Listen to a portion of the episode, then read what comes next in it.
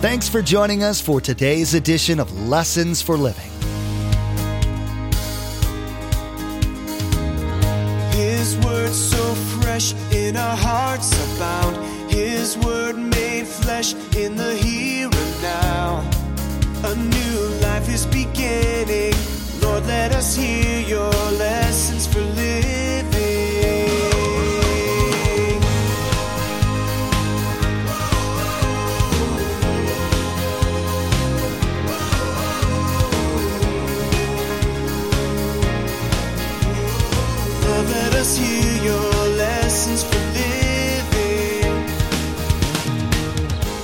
being comes before doing. See, God is really more interested in who you are than what you do. Character comes way before charisma, except on Christian, quote, TV. I won't go there, but some of you know what I'm talking about. So, this prerequisite is to simply spend time with God. So say that with me. Being comes before doing. The world system values results over the personal quality of the individual. You see and hear about the rich and famous, and you're told all about all their successes. It's rare that you hear about their actual personality or their temperament when out of the spotlight. Pastor Mark will be teaching about God's expectation for his followers. You'll hear about God's valuing of character and how he works in your life to develop the quality of character that he wants you to have. You'll also find out some of the reasons that developing godly character will matter in your life. Remember, there's quite a few ways to receive a copy of Pastor Mark's teaching. We'll be sharing all that information with you at the close of today's broadcast. Now, here's Pastor Mark in Mark chapter 3 as he begins his message, connected to God who is present and active. Lord, let us hear your lessons for living. You can turn in your Bibles to the book of Mark, chapter 3. Book of Mark, chapter 3. I want you to see how creative you are and see what kind of a memory you have. See if you can finish this. The best part of waking up. Hey. Very good. Let me change it. The best part of waking up is waking up. How many say amen to that? But I'm going to add another one. The best part of waking up is that God is already up. Wouldn't it be terrible if you lived in Taiwan? You'd have to get up at the wrong hour if God was on shifts from 12 to 12. You say, well, God's an American God. Right. So we're going to learn something very interesting that goes along with what you and I have been talking about. You know, when you wake up in the morning and you kind of get your eyes open, what's on your mind? One God. Most of you are headed to the back of the room and then to have what? A little cup of coffee or hot tea. It's a known fact that what we focus on as we start a day is pretty much, it has a great impact on what we do.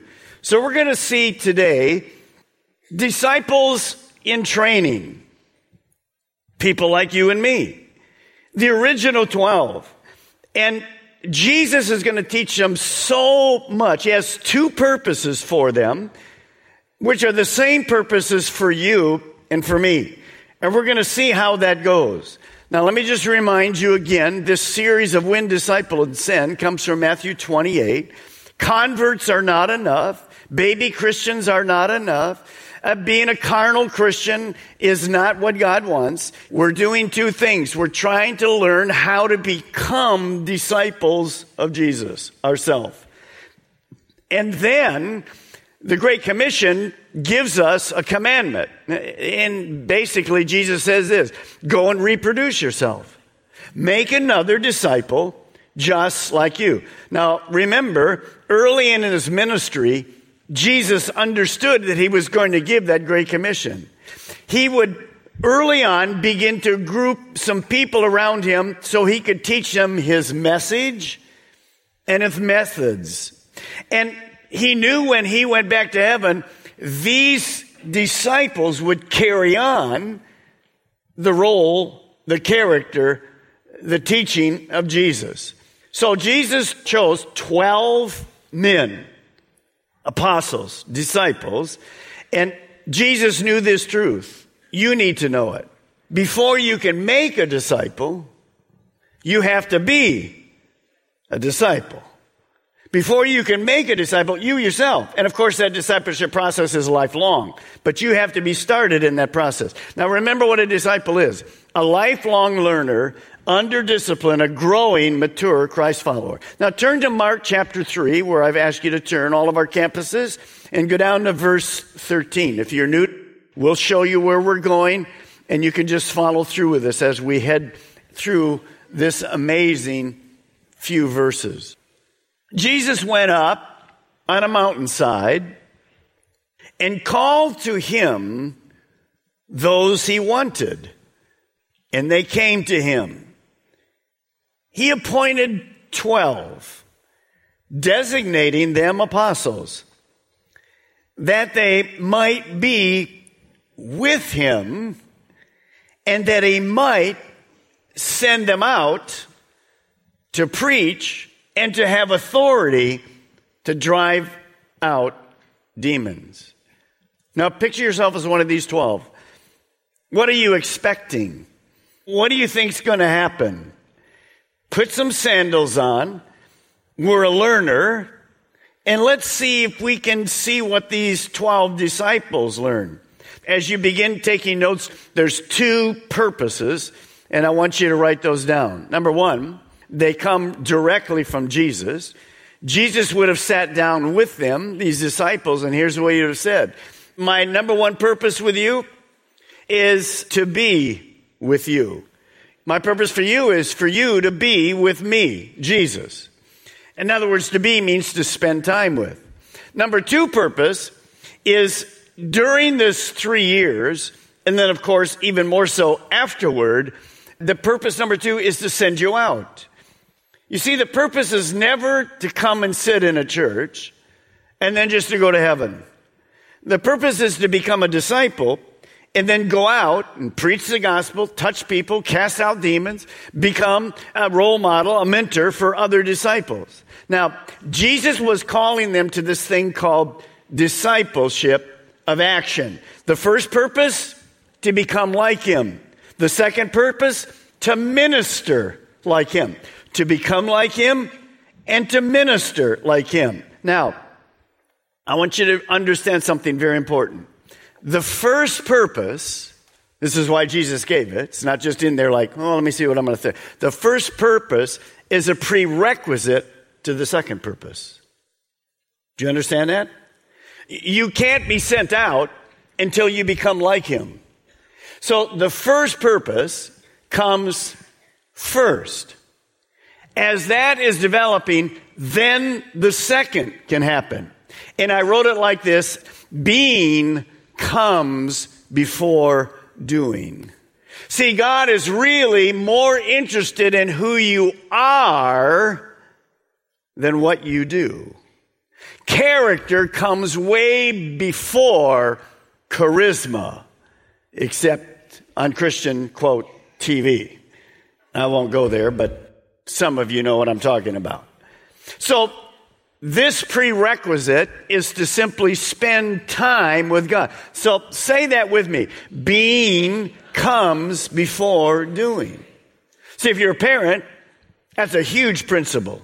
And that's true in every area of life. You see, what we do is always determined by who we really are. So their personal relationship with Jesus, spending time with him, would precede their service for him. Now later, he will send them out. But a disciple, your purpose is to become like him, to spend time with him. Now, look at verse 14 again. I'm going to give you three or four lessons that the disciples learned things that you will learn as well. So in verse 14, we actually see the very first spiritual lesson that these disciples learn. Look at verse 14. He appointed 12, designating them apostles that they might be with him. Lesson number one. Write it down. Spiritual growth doesn't happen alone. This chair represents trying to do life alone. When Jesus calls the 12 of them, and sometimes you never think about this, but it's good for you to think about it. He's saying to his disciples, I've designated you because God has to not do life alone. We're not going to do this one on one. I'm not sending you off in all your corners. We're going to do this thing together. The 13 of us are going to do life together. You're going to get to know me. They would never learn that Jesus wanted to teach them if they were alone. They needed the teacher with them. Now, here's something we don't think about. Who else didn't want to be alone? Jesus. Jesus didn't want to be alone. Remember, he's fully man and fully God. You were created as a man, as a woman, not to be alone. You want to belong. That's part of us. That's why when you say this word, it brings chills to all of us. Lonely. It's miserable. We were never created to be that way. So what you're going to see is this was the ultimate small group. They weren't isolating themselves. That's why we have all these home groups coming. You don't want to isolate yourself. Now, with that mixture of people, this ultimate home group, what did it look like? Well, it looked like this companionship and fellowship. And here's the word we don't like accountability. They would be accountable not only to one another, but they would be accountable to Jesus. Like Jesus, they would be connected to God and to one another. There's two connections we need. Listen to Barclay, great, great commentator. It's significant that Christianity began with a group. The Christian faith is something from which the beginning had to be discovered and lived out in fellowship. The whole essence of the way the Pharisees was that it separated men from one another. The very name Pharisee, which was the Jewish religious, religious guys, means the separated one. The whole essence of Christianity was that it bound men together in fellowship and presented them with the task of doing life with each other and for each other. So here's the second thing I want you to write principle tonight. Good reminder for all of us.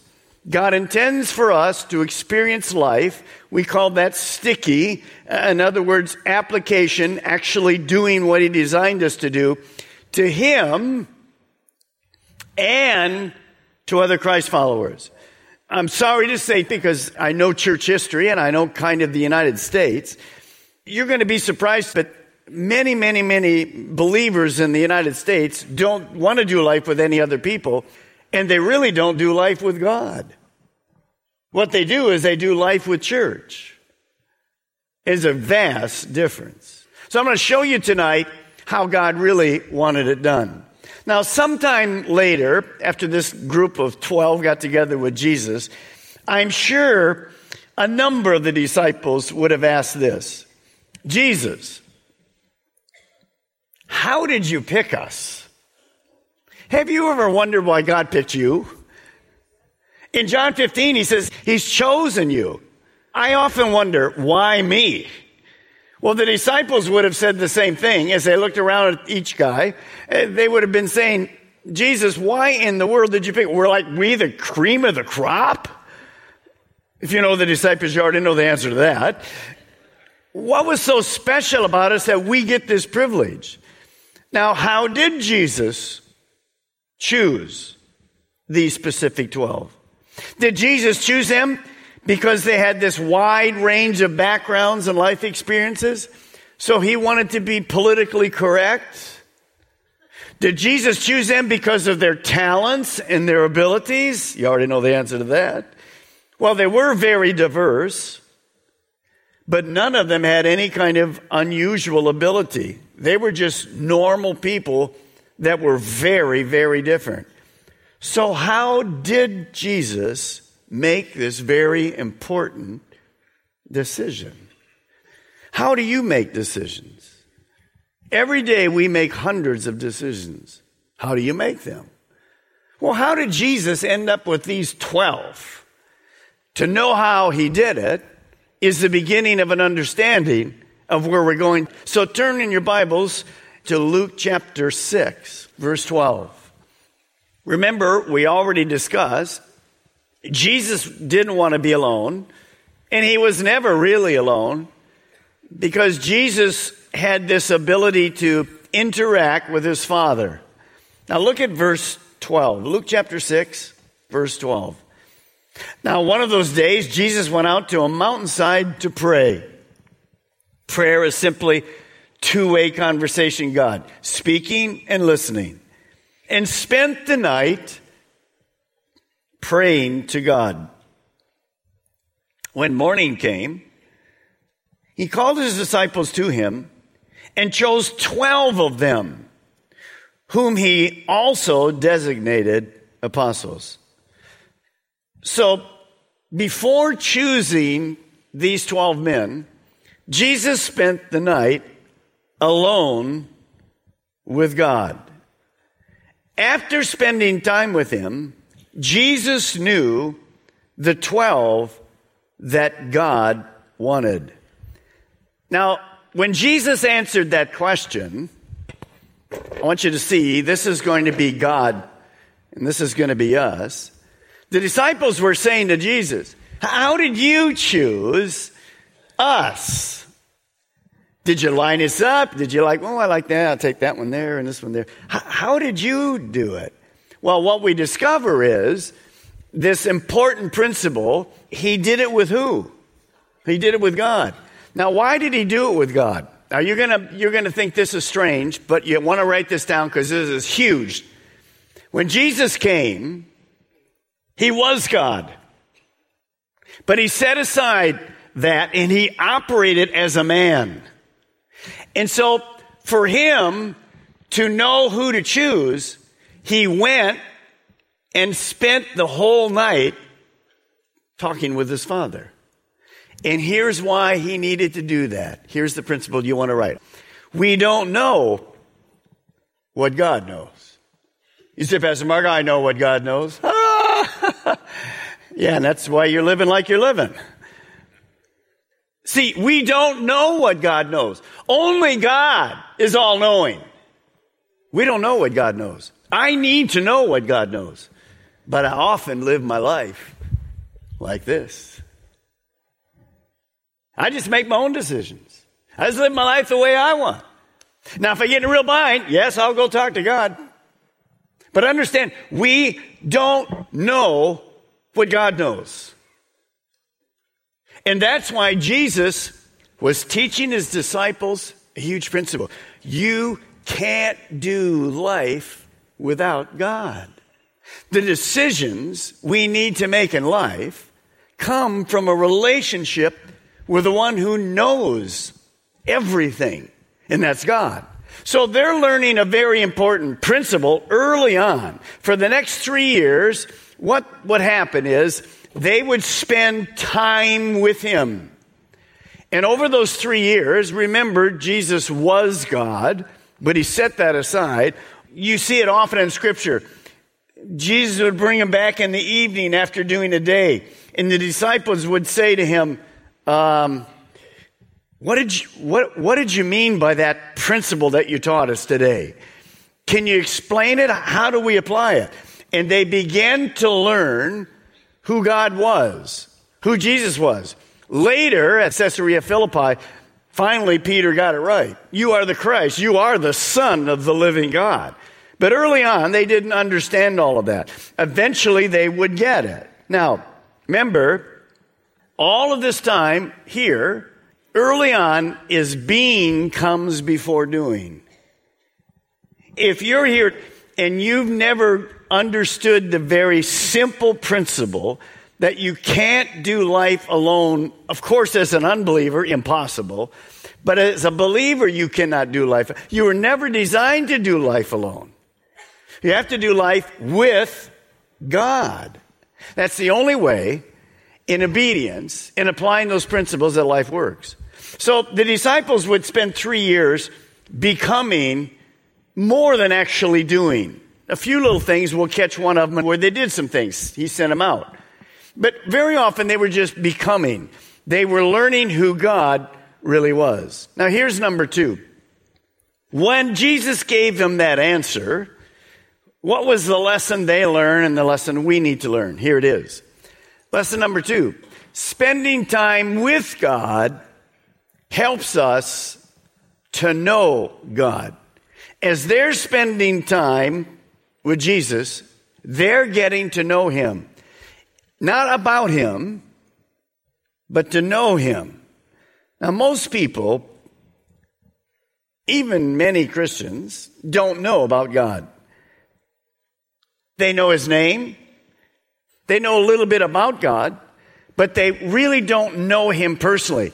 Now, you can say why. Well, you can just see there.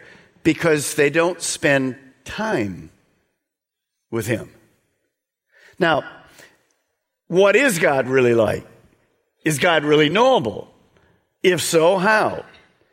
One of the reasons, many that Jesus came to this earth, one of the reasons was to show man what God was like. You've heard me say it many times. Jesus would say to them, If you've seen me, you've seen the Father. Now, as the disciples spent time with Jesus and his words, they really learn to know God and his character. You see, the more you know a person, the more you can trust a person. The better we know God and his character, the easier it is to obey. If you were raised in a home where you were kind of taught this God's holy, you're not, that's true, and you can never please him, and actually he's against you, he's not really for you. If you were raised in that home, you'll have a very difficult time doing life. I want to give you two little principles. Number one, knowing someone takes time. You don't know somebody unless you spend time with them. Somebody came up with this little formula. I, I thought it was very good. T plus T plus T equals know. Time, talk, together, or togetherness. That's exactly right. That's the way it looks like. Well, let me ask you a question. Those of you that have been married a few years, would you say you know your spouse more today than you knew your spouse on the honeymoon? Any of you want to say no? We have the marriage counseling forms right at the back. The longer with, with somebody, what? The more we know them. If you've been married a little while, you know that's so true for all of us the more time we spend with someone, the more we know them. Thanks for joining Pastor Mark today on Lessons for Living. If you'd like to hear more from this study, you can find additional teachings online now at calvaryccm.com. We know that this time in our world is uncertain, but one truth remains steadfast God is in control. During this season, we encourage you to spend time in the Word, in prayer, and in the presence of your Creator. As with many churches across our nation, Pastor Mark and the Calvary Chapel Melbourne community are holding church online. The church isn't the building, it's the people who, despite whatever obstacles are in their way, they still worship Jesus and praise his name. We'd love for you to join us. Visit calvaryccm.com slash live or join us over on Facebook, YouTube, or Roku. We'll be having services on Saturday at 6 p.m. and Sunday morning at 8:30 and 10:45 a.m. We look forward to worshiping with you in this way until we can be gathered together as the body once again. We also know how essential prayer is during this time and we want you to know we're constantly lifting our listeners up to the Lord. Is there anything specific we can be praying about for you? Let us know by visiting our contact page at calvaryccm.com. And would you do the same for us? Please keep Pastor Mark and our church staff in your prayers, along with our nation's leaders and those affected by this virus. Thank you for praying. If you feel led to support Lessons for Living financially during this time, we would be very grateful. You can donate online at calvaryccm.com. That's all for today. Join us again for another edition of Lessons for Living.